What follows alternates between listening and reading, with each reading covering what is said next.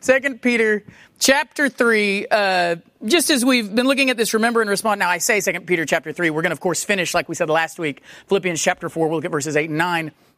But just to sort of get the context, so we're not like, why are we in uh, Philippians all of a sudden?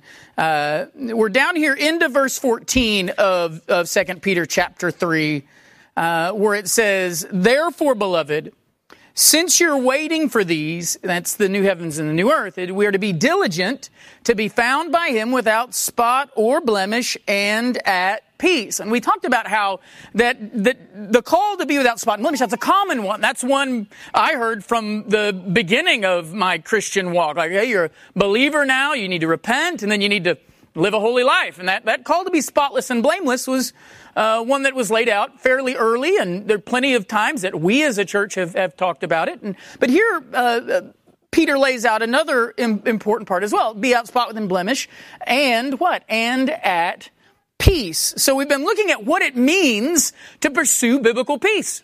Because the world likes to talk about peace. That, I mean, you know, even, peace, you know, all over the place. 1960s were full of it, right? Uh, it was like the theme of the 60s, and yet there was no peace, uh, at least in a biblical idea. So, what does the Bible, when, when Peter's saying that we are to pursue to be at peace, what is he talking about? And so we looked at just all the ways that peace has been a very important part of the Bible story since the beginning, uh, and how God relays the importance of peace, peace with Him, peace with one another, the, the inner peace that so many people are seeking today. That that God talks about all of those, and then we looked at how do you pursue that? How do you pursue this type of peace? How do you pursue to be at peace? And so we looked at how to pursue peace with God. We looked at pursuing peace with one another, which we admit is by far the more prevalent one in Scripture. Uh, but then we're looking also at uh, how Scripture lays out to us how to pursue true inner peace or inward peace. How do I, how do I be at peace with my life? How do I be at peace so that my heart's not always raging, or I'm not always sad, or I'm not always scared? All of these emotions that can keep our hearts going one way or the other, where we're like this all the time, fluctuating, and we can try and blame it on our hormones, but it's probably not. Uh, we can blame it on our circumstances, and it's probably not. It's, it's, it's us. So how can we make sure that we are found at peace? Not just around us, but inside of us, where our hearts are at peace. Uh, and so that's what we've been looking at. We looked at Philippians chapter 4. So let's turn there now. We'll read Philippians chapter 4, verses th- 4 through 9 again. And uh, we made it down uh, through verse uh, uh, 7, and we'll pick up with, with verse 8 and 9. So let's stand in the honor of reading God's word. It is truly just a blessing uh, and as we are, are reading, of course, read prayerfully. Those of you on Wednesday nights, you know this already. Beginning in verse 4 Rejoice in the Lord always. Again, I will say rejoice. Let your reasonableness be known to everyone. The Lord is at hand. Do not be anxious about anything, but in everything, by prayer and supplication with thanksgiving, let your requests be made known to God. And the peace of God, which surpasses all understanding, will guard your hearts and your minds in Christ Jesus. Finally, brothers, whatever is true, whatever is honorable, whatever is just, whatever is pure, whatever is lovely, whatever is commendable, if, there's any excellence, if there's anything worthy of praise, think about these things. What you've learned and received and heard and seen in me, practice these things, and the God of peace will be with you. Let's pray. Father, we are searching your scriptures, God, because you command us to uh, diligently pursue to be uh, found at peace. And so, God, I pray that as we are pursuing that peace, we see in this text from Philippians the ways that you promise to bring that peace to us, Father. I pray that we would uh, pursue uh, them obediently through your word, uh, and that God, we would see the blessing that comes from you in them. So thank you, Father, for your word.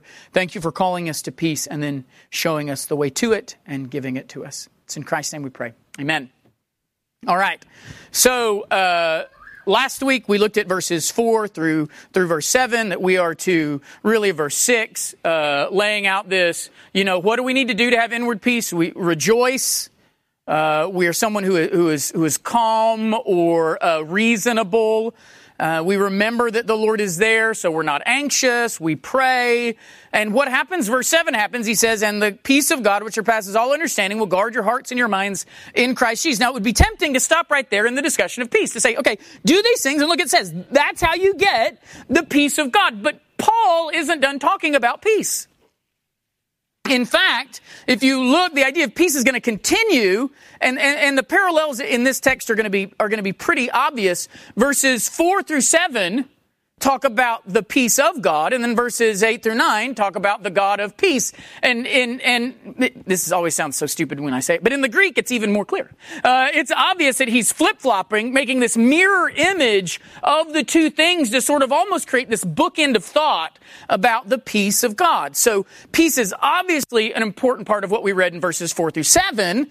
No one ever doubts that. I don't think anyone doubts that it's important in verses 8 and 9, but normally we don't go to verses 8 and 9 and say, this is what you need if you want to be at peace. If you want this peace that God is promising us, don't forget verses 8 and 9. So let's continue this pursuit of peace by looking at the guidance that we get in verses 8 and 9 as well. First, let's look at verse 8. What does he say? Finally, brothers, whatever's true, whatever's honorable, whatever's just, whatever's pure, whatever's lovely, whatever's commendable, if there's any excellence, if there's anything worthy of praise, think about these things. So this is the next thing. You want peace. We've got rejoice. We've got, uh, you know, be this even keel, reasonable person, not swaying up and down. Be someone who's trusting that the Lord is near. Be someone who's prayerful. And now we get in this verse. What else do you do? One, make sure you think about the right things. One of the ways to make sure that you are at peace is to make sure that you are thinking, filling your mind with the things that should be there. One of the reasons we are not at peace as people is normally our minds are always on unpeaceful things. And then we wonder why we're not at peace. We're always thinking about our money, or we're always thinking about our jobs and what we don't like about it, or we're always thinking about what this person did that rubs us the wrong way. Uh, all of these things are constantly, that's what we're thinking about, and then wondering, why, I don't feel at peace very often. I wonder why I don't feel at peace. We're constantly worried about things. And so we fill our minds, and then, and then even when we're not intentionally doing it, right? We listen to songs that sing about unpeaceful things. We watch movies that aren't sowing peaceful thoughts. We talk to friends who are not going to be the most peace encouraging individuals, all about the things that are wrong with our life.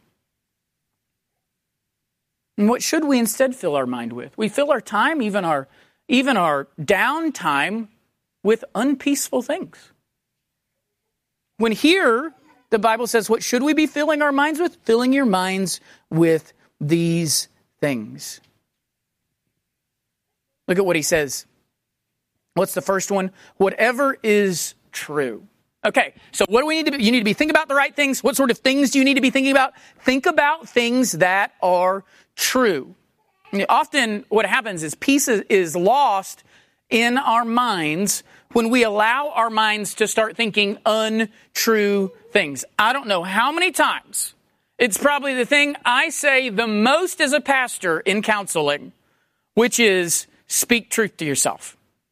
What normally happens is people will have these things that they say and they'll say, well, this is going to happen. And I say, that's not true. What you're doing is you're believing a lie. Quit listening to that. Quit telling yourself that. You're telling yourself this lie. You're saying this happens in, in marriage counseling. It happens with anxiety. If this happens, I'm just gonna, or I know I'm gonna fail this way, or I know that. And I say, look, that's not true. That's not true. Don't allow those thoughts to sit in your head. I need this and I don't have that and I can't be happy in my life because I need this. No, none of that is true.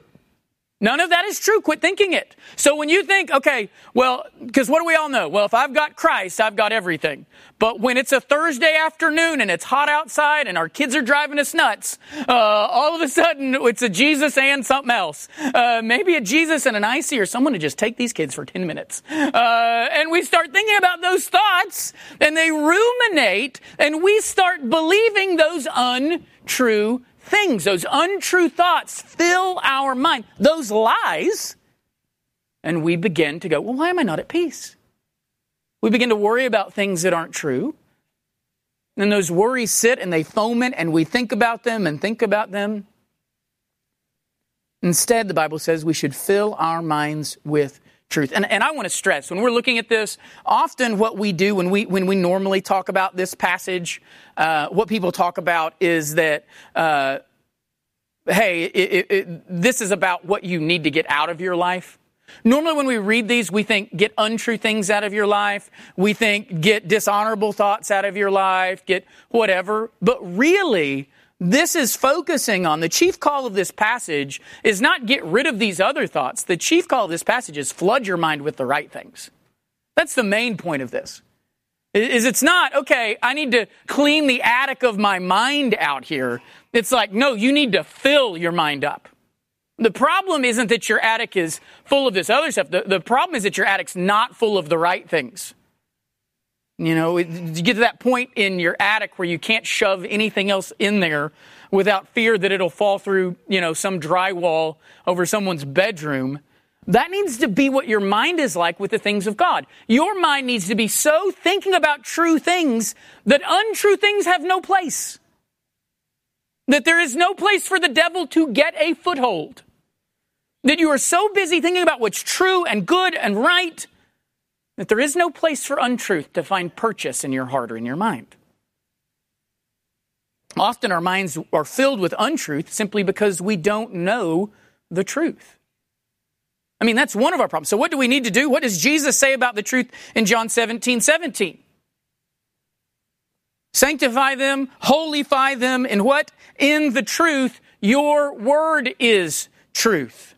So, the best way for you to fill your mind with true things is to know what the true things even are and the place where you and I find the true things that we're supposed to believe and that are right and are real despite what our minds or hearts tell us, the things we can know this is true is found in God's Word. You want peace? Fill your mind with the Word of God.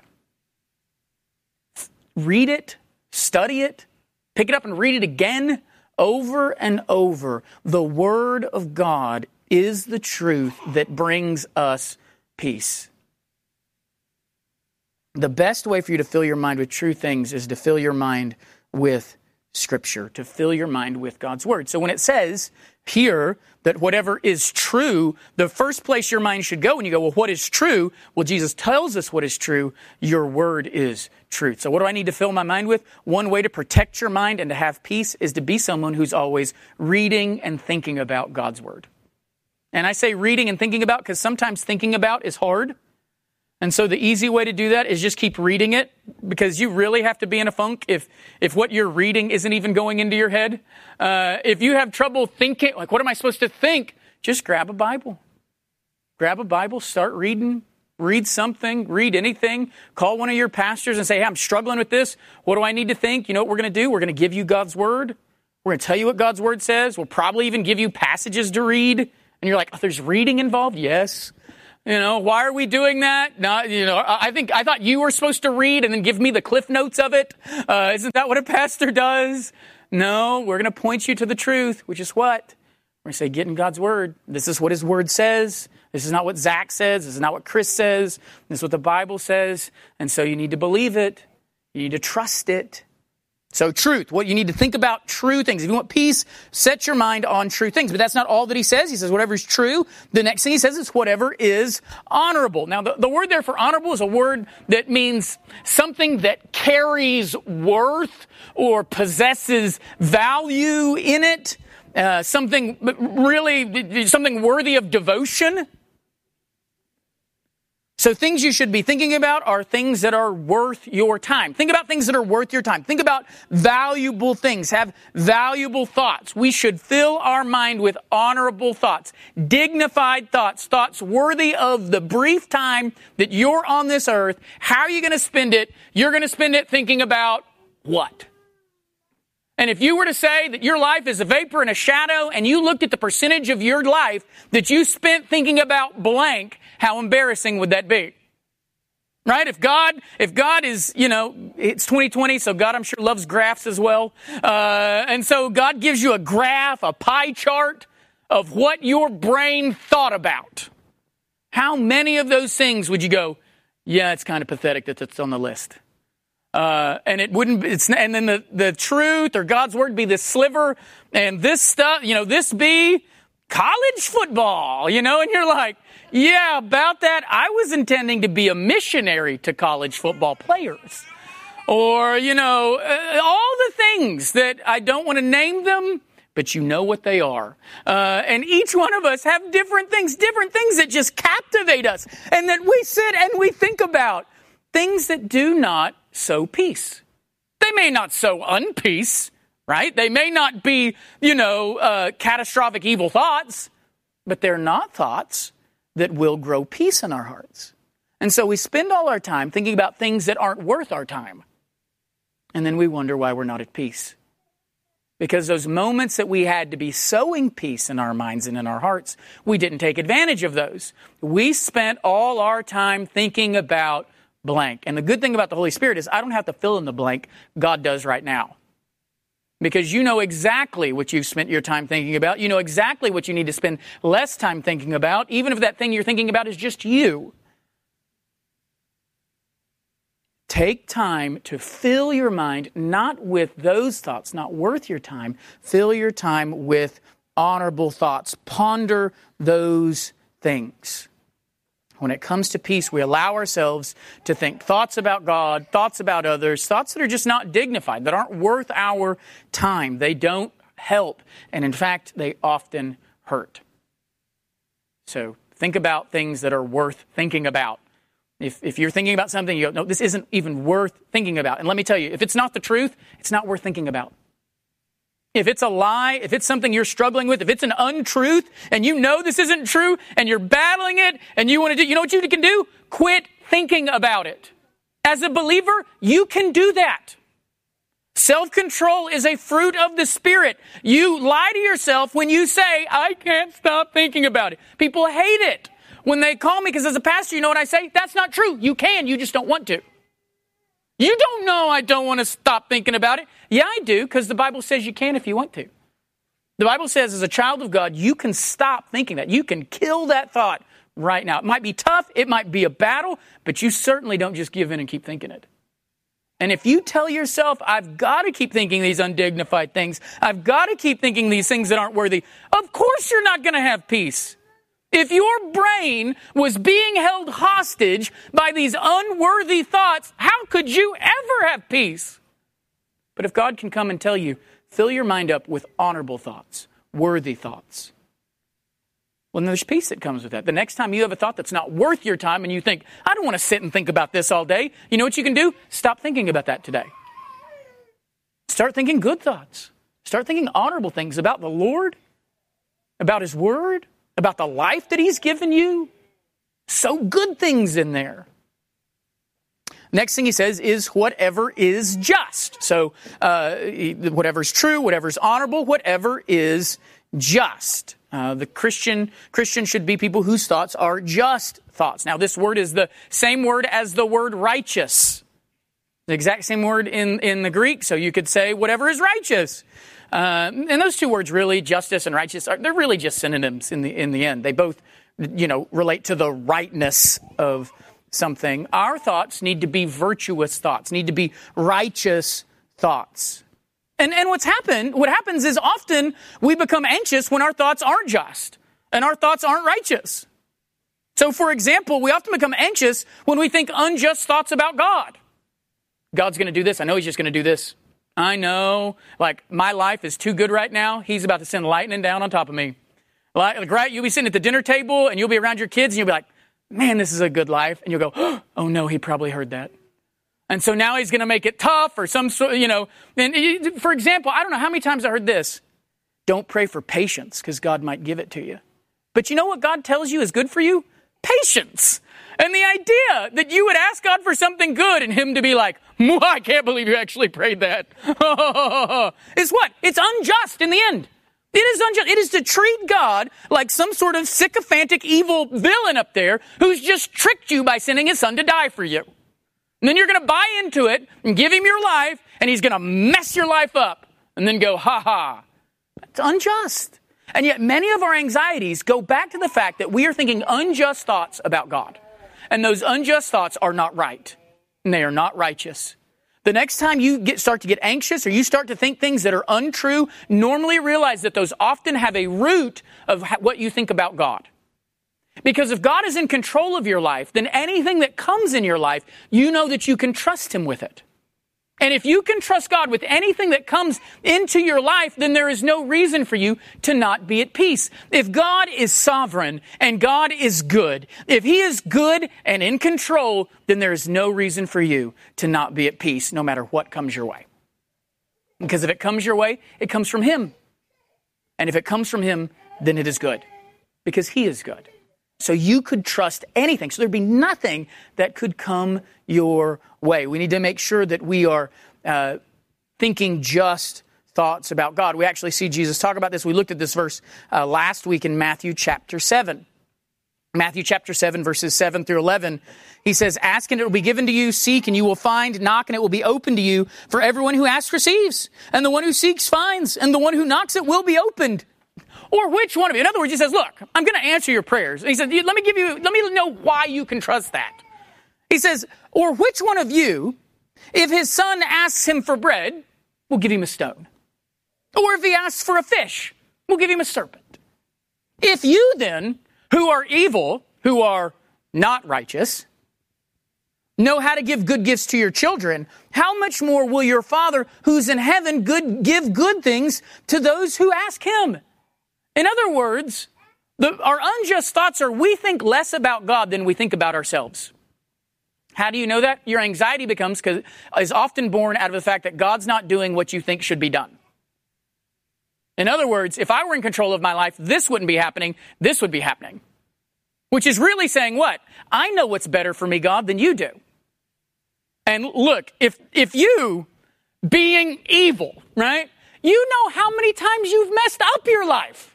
You've seen it. You've seen yourself had the good path and the bad path laid before you, and you go, maybe the bad path will work out this time. And chosen that and all the consequences and repercussions that came with it. You've seen yourself mess yourself up. And you've never seen God be untrue to you, unjust, or unkind for even a second. Not even a breath of your life. And yet, who do you doubt? You doubt Him. You doubt Him. You don't doubt yourself. You doubt Him. You doubt His goodness. You doubt His grace. Those thoughts are unjust. Fill yourselves with just and righteous thoughts. This is true not just about God, but about the world. If you are thinking about unrighteous things, do not think that you will have peace in your heart. If you are thinking about things that are not right, if as Jesus says, you whoever looks at a woman so as to lust for her has committed adultery with her already in his heart. All of these things that are thought things, if those things are going on in you, you will not find peace. By the grace of God, you will not find peace in those thoughts. Because one of the worst things that could happen for you is you to fill your mind with unrighteous thoughts and feel okay about it. One of the great graces of God is what Zachary mentioned this morning that Jesus said the Holy Spirit will do, which is convict the world of sin and righteousness and judgment. One of the greatest one of the greatest things the Spirit has done in us when He quickens us, when He makes us alive, is He shows us our sin. And He doesn't just do that, you know, at our, when, when we come to faith. He does it our entire life. He never lets us be at peace with sin. So do, if you, if you've got unrighteous thoughts in your head about uh, life, or things in this world or about your spouse or about others or about God, you will never be at peace. And so if you're looking at your life and saying, I don't have peace, look at your thoughts. Do you, are you thinking right things about God? Are you thinking right things about others? Are you thinking right things about this world? Because if you have thoughts that are not just, that are not righteous, then you will not have peace. Next thing he says is whatever is pure. The Christian should think about pure things. The word here for pure is just a word that means uh, without any dirt. Uh, I mean, really, just clean things. Clean thoughts, things that are uh, not stained unstained by sin. These are the types of thoughts we need to have. Instead of measuring the level of impurity you allow into your life, what you need to do is fill your mind with pure things. This is, this is where often we get the equation wrong again. We go, well, okay, how bad does it have to be before I shouldn't think about it, right? Before I shouldn't let it into my mind. That's what we do. We go, okay, well, it has, and this is what like the, the rating system does on movies, right? It's like, how many of this word can it use? Uh, all right. Well, it used one of those words. That means it's a this. Uh, how many of this type of thing can it show? Okay, it's got 30 seconds of that. It moves to a this. And we do that with our lives. We go, how many impure thoughts can I have? Or, or how impure can this be before I, oh, I shouldn't, I shouldn't think about that. That's impure. What it is, is you should be per- pursuing pure things, filling your mind with pure thoughts. Instead of acting, asking, is this okay? You need to be asking, is this the best? Is this holy? Is this godly? Is this something pure that if I fill my mind with will bring me peace? Or is this something that if it's not pure, then it is not going to be sowing peace in my life? And so it's not going to be sowing peace in my life. Then there's no reason for me to let it fill my thoughts. Again, the Bible ties these type of thoughts, pure thoughts. Where are you going to find these pure thoughts? Guess where you can go to find the pure thoughts? Guess where pure things are found?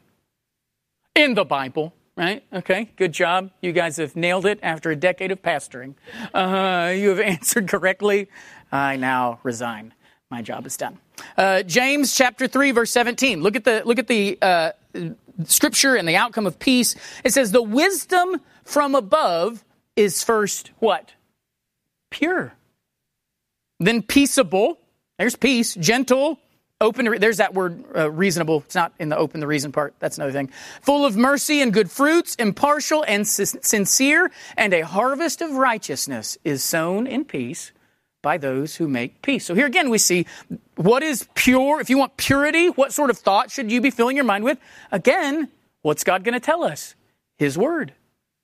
Spend time in God's Word, reading His Word, listening to others talk about His Word, listening to people sing about God's Word. Fill your mind with the Word of God and peace will be sown in your heart. If you are not at peace, it is often because you are not filling your mind with the wisdom from above, because the wisdom from above is pure, peaceable, gentle, which is again this reasonableness that we talked about. And what does he say right after that? A harvest of righteousness. There's that word for right and just is sown in peace by those who make peace. Get in God's word. Fill your mind with pure thoughts, with wisdom from above, and peace and righteousness will follow. If you're looking at your life and you're not at peace, you can probably say, you know, the, the great thing is, and this is a great thing, this is such a such a generous grace of God. One of the good things is if you're not at peace, you know where you can go?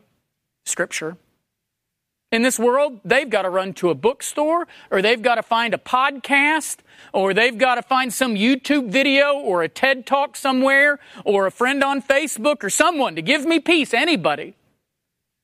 But you've got the word, you hold it in your hand, and God has written it on your heart. You've got it. The very thing that can bring you peace. Fill your mind with those pure thoughts. Give you the truth that you need to feel. Know those honorable, those worthy things, those just, righteous thoughts. All of them there, probably in your house, sitting on your phone. It doesn't matter where you are, you can get the Word of God and the peace. You can pursue that peace so, so easily. The next thing, whatever is lovely.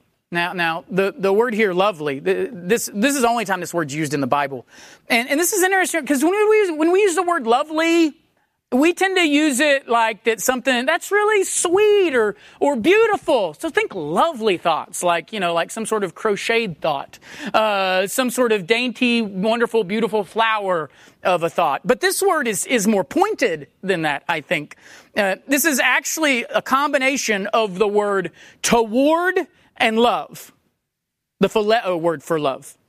Uh, pros phileo. In other words, toward this love. That our thoughts need to be love oriented. You know how I love to make new words, so I said that your thoughts need to be loveward. That's on the notes. You can remember that word forever, I'm sure. Uh, but that's the idea that your thoughts don't just need to be lovely in that they are really nice thoughts. Think lovely things, you know. Oh, I've been thinking some dark thoughts and I need to think lovely thoughts and happy thoughts. And, eh, but no, what it's saying is you need to think thoughts that are moving toward love, that are love oriented, that are loveward. Don't allow yourself, in other words, to think things that aren't loving.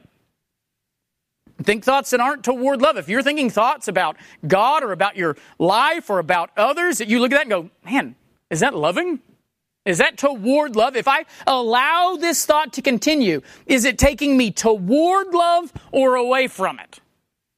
If it's not taking you toward love, which is what that word is, to love, toward love, if it's not taking you toward love, then you need to quit thinking it. You need to kill it. If it's not taking you to greater love for God, if it's not taking you to greater love for one another, if it's not taking you to greater love of the, the life that God has given you, whatever it is, if these thoughts are not pushing you toward love, then they are thoughts that you do not need to have. So again, a great place to be would be 1 Corinthians 13. You can guard your mind with these types of thoughts by going to 1 Corinthians 13, verses 4 through 7. Look and say, Love is patient and kind. Love doesn't envy or boast. It isn't arrogant or rude. It does not insist on its own way. It is not irritable or resentful. It does not rejoice at wrongdoing, but rejoices with the truth. Love bears all things, believes all things, hopes all things, endures all things. If any thought that you have doesn't fit those guidelines, it is not a thought moving toward love. So if you're thinking something and it is not a patient thought, and you're thinking something and it is not bearing all things, it is not believing all things about God or about others, then you need to go, eh, that thought needs to die because it is not taking you toward peace. It's not a love word thought. And the God of peace says you're, you need to be thinking things that are lovely, that are love word.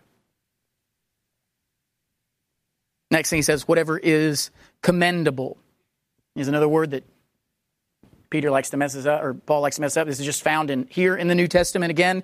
This is this is this is actually where we get the word euphemism. You know, is that a euphemism for something? This is that this is that Greek word. It's just the, the same Greek word.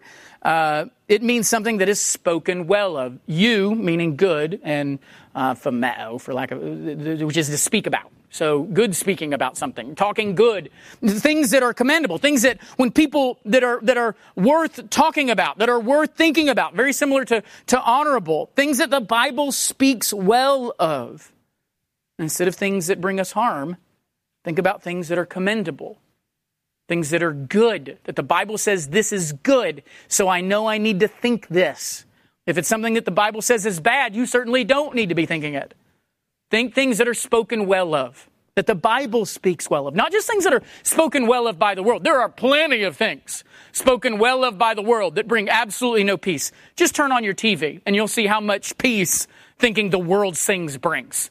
Uh, so what do you need to be thinking? If you think the things of God and of His Word, the things that God speaks well of, you actually will have peace.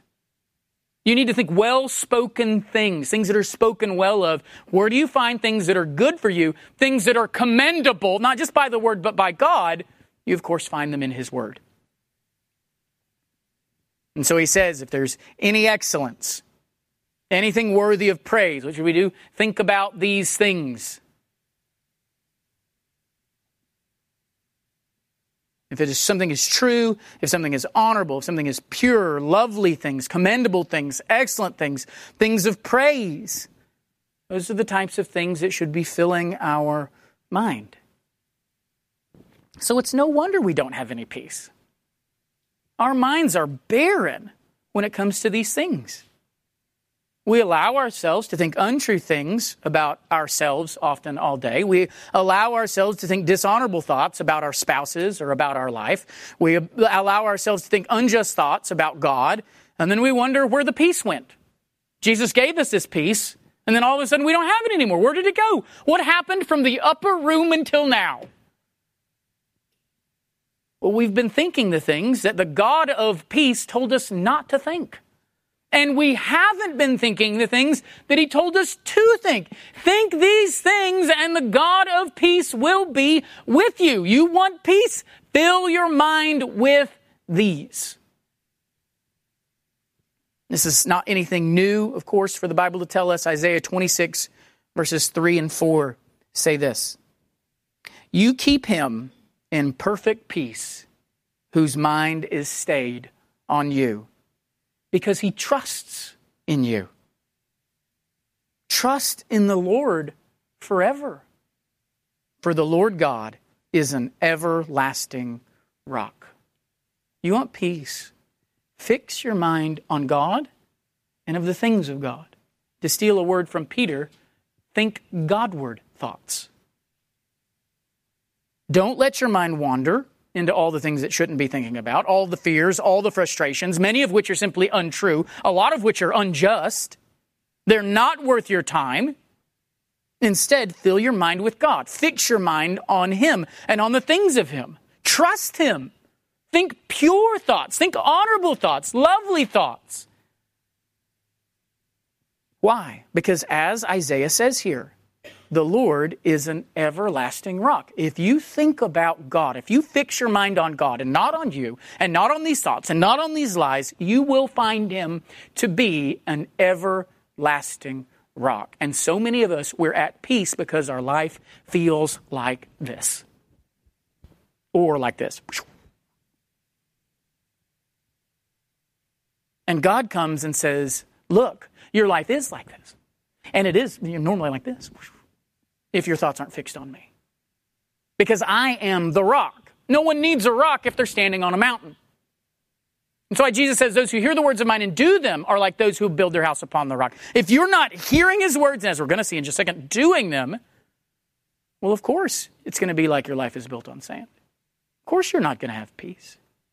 But, but God has always promised if you fix your mind on him, if you trust him, if you guard your thoughts and make sure that your thought that you're filling your mind, not just taking out the trash, but filling it with the good. If you'll do that, then the God of peace himself will be with you. That's a promise from the God who is a rock. Fix your mind on him. Stay your mind on him and He will keep you not just in peace, but in what type of peace? Perfect peace. God's not even just going to keep you in a peace that's kind of like this. You know? You ever been in a situation where someone's like, just trust me, it's going to be okay? And the ground is sort of wobbling underneath you, and, and you know they're, they're not very trustworthy anyway, uh, not very believable. And so it's not there's not a lot of peace that comes in that situation, right? It's like when I remember when we were doing a like trust falls. Anybody ever do that? Like trust falls when you were like in middle school and they were like, so you're going to stand up here and you're going to fall backwards and everyone's going to catch you. And it's like I know those people. And and they've got cameras out now. Uh, they kind of they'll think it's funny to video not catching me. As if you're trusting in that, of course there'd be no reason to be at peace. But if instead your mind is fixed on God, then he is not, it is not like this. The peace he gives you is not this wobbly, well, God says I'm at peace, so I guess I'm at peace. Uh, I'm sure it's going to be great. He gives you perfect peace with him, with others, and in your own heart. You want peace? Fill your mind with good things. And he says the next thing, not only should we fill our mind with good things, should we think good things, uh, we should also, uh, as he says, what you've learned and received and heard and seen in me, practice these things, and the God of peace will be with you. If you want peace, think right things. If you want peace, practice right things. Do the right things. The things that you've learned and, and, and received and heard and seen in others, put those things into practice. So Paul's saying, look, you want peace, do what you've heard us tell you to do and what you've seen us doing. Now, this is not new for Paul to say. This is, this is where it's always interesting, where we think, well, that seems fairly arrogant uh, for Paul to say, you know, just do what I do. But this is really kind of a very common New Testament idea. It's, it's really uh, even what you're supposed to see in your shepherds. Your shepherds aren't just supposed to be like these good Bible talkers. Uh, well, that was a really interesting 30 minutes. Uh, and you're like, 30 minutes? Who you kidding? Uh, the, the, they're not supposed to be just good Bible talkers. They're supposed to be good Bible livers. They're supposed to be some people whose lives you can follow. And the shepherd isn't just at the back, sort of going, saying, go left, go, no, no, never mind. The shepherd is up there leading by example. And so Paul's doing the same thing. So, for example, in Philippians chapter 3, just a chapter before Philippians 4, what does he say? Brothers, join in imitating me. So when he says already here what you've learned and received and heard and seen in me, he's already told them this in 317. Brothers, join in imitating me and keep your eyes on those who walk according to the example you have in us. In other words, look at my life, do what I do. And the people that do what I do, you do what they do. Uh, the things that I'm doing as an apostle, and I'm telling you this is what God's word says, you see me doing this, do that. Now, why is Paul saying that? Because of what he said in 1 Corinthians chapter 11, verse 1. Paul's not just living Paul's life and saying the best thing you can do, your best life is when you live like Paul. What is Paul doing? Why would Paul say, imitate me? Because is Paul trying to be the best Paul he can be? No. Who's he trying to, who's he walking after to steal first, first Peter's thoughts? Because remember, Peter says the same thing that we're tracing the life of Christ. What is Paul saying? 1 Corinthians 11, 1. Be imitators of me as I am what? Of Christ. You imitate me as I am imitating Christ. Paul's saying walk like me because I'm just walking like, like Christ. I'm imitating Christ. And so when you're imitating me, you're not imitating me, you're imitating Christ. So when, when Paul is telling them the things that you've, that you've learned and received and heard and seen in me, do these things, he's not saying be Paul. He's saying walk like Christ. Do the right things. This is, this is, uh, this is common. But the question is, how do you do that? How do you imitate Paul? As he imitates Christ, how do you do that? Well, Paul actually tells us in 1 Thessalonians chapter 1, verses 6 through 8. He tells us what that looks like. Because if we're going to do that, how do we do that? Practice the right things. Okay, guys, the things that they learned and received and, and heard and saw, do those things. Well, what does that mean, Chris? Look at what he says in 1 Thessalonians 1 6 through 8. And you became imitators of us. So there's that imitation. And of the Lord. So imitating us as we imitate Christ. For how? For you received the word in much affliction with the joy of the Holy Spirit, so that you became an example to all the believers in Macedonia and in Achaia. For not only has the word of the Lord sounded forth from you in Macedonia and Achaia, but your faith in God has gone forth everywhere, so that we need not say anything. So look at what's happened. He says, they have imitated him how? By receiving the word of God, even in the midst of hardship. It's easy to receive and trust the word of God when things are going great. But they received and trusted the word of God under persecution, under hardship. Listening to the word, and he says, and taking it to heart and doing so, what? With the joy that comes from the Holy Spirit. And in the end, look at what they did. Verse 7 so that they became the example. You became, so you imitated us as we were imitating Christ. And then because you are imitating us, who is imitating Christ, you are now the example for others to imitate. And the, and the practicer ends up becoming the proclaimer. He says, For not only has the word of God sounded forth from you, but your faith in God has, God, for, God has gone forth everywhere so that we need not say anything. Their life has so taken up, not Paul, but taken up the word that Paul doesn't even need to talk anymore. Why? Because they, in imitating him, have received the word. They've latched onto the word of God, and now they're proclaiming not Paul, but proclaiming the word of the Lord. That is sounding forth from them. They're not going around saying, Paul, Paul, Paul. They're proclaiming Christ, Christ, Christ, even in affliction, and doing it with joy. Peace is not just a theoretical exercise. We have to actively live lives of peace, and that means living lives where we do what the Bible calls us to do. When the Bible says practice right things, what are those right things that bring us peace? What you read, and remember, you've been reading to know what you need to think, to know the, the, the true, the honorable, the just, the pure, all those things. As you've been reading, it's not just getting them in, but then getting them out in your life. The true things that you've read, live them don't just think them. The, the honorable things that you've seen, the commendable things, the things that are excellent and are filled with praise. Take those thoughts and then proclaim them in your life and out of your mouth. That's how we practice the things that Paul says brings us peace. In other words, you want peace? pursue holiness. Pursue godwardness, like Peter would say. If you're not living a holy life, the worst thing God can do is, is give you peace. You want peace? Practice right things. Fill your life with the good. Well, that'll be the last of our talk about peace. We'll jump back into 2 Peter next week. I mean, the Bible doesn't hedge, though, Christian, in the call for peace. Peter's not just pulling something uh, out of the air here. Peace is to be pursued by his people. We mentioned it several weeks ago, but 1 Peter 3:11, seek peace and pursue it. Hebrews 12:14, strive for peace with everyone. James 3:18, make peace, sow peace. Romans 14:19, let us pursue what makes for peace. 2 Timothy 2:22, pursue righteousness, faith, love, and peace. Must we be spotless? Must we labor for holiness? Of course. But we must also pursue peace with the same speed, the same diligence. We're called to labor just as hard for peace as we're called to labor for holiness or righteousness. If we separate those two, if we place one on a higher pedestal than the other, it's not because the Bible tells us to.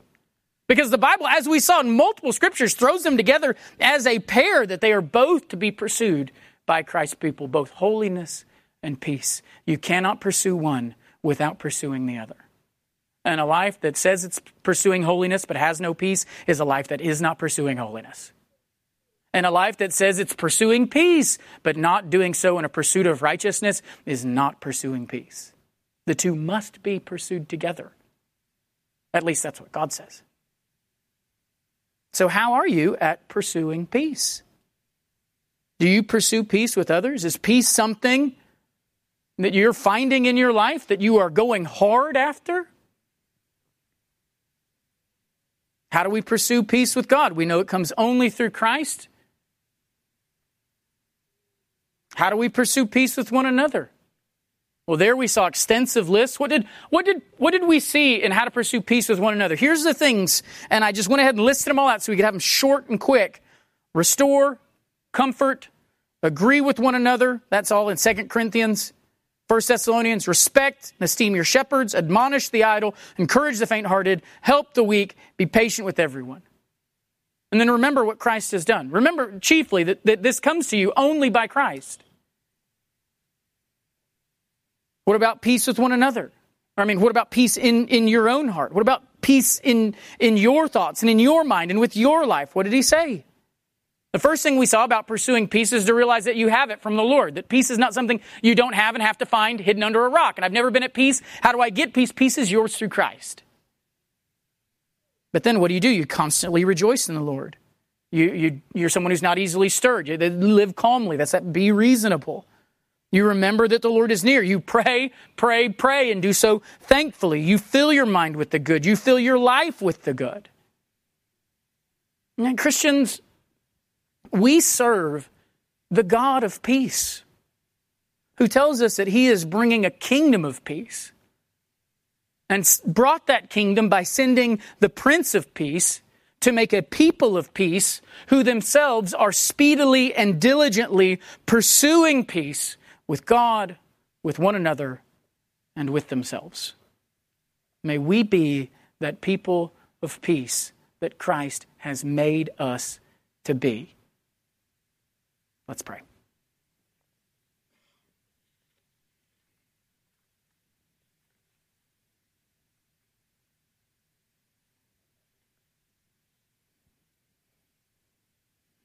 We talked about all the ways that Scripture calls us to pursue peace. And if, if, as we've been moving through this time, there's anything that, any peace that uh, you know you diligently need to pursue, one that you've allowed yourself just not to have. Maybe your relationship with God is not where it needs to be. You're not repenting of your sin. You're not clinging to Christ. Maybe it is a relationship with uh, another believer. It is not what it needs to be. It is not a, a relationship of peace. Maybe it's peace in your own heart. Maybe it's anxiety or fear. or just discontent?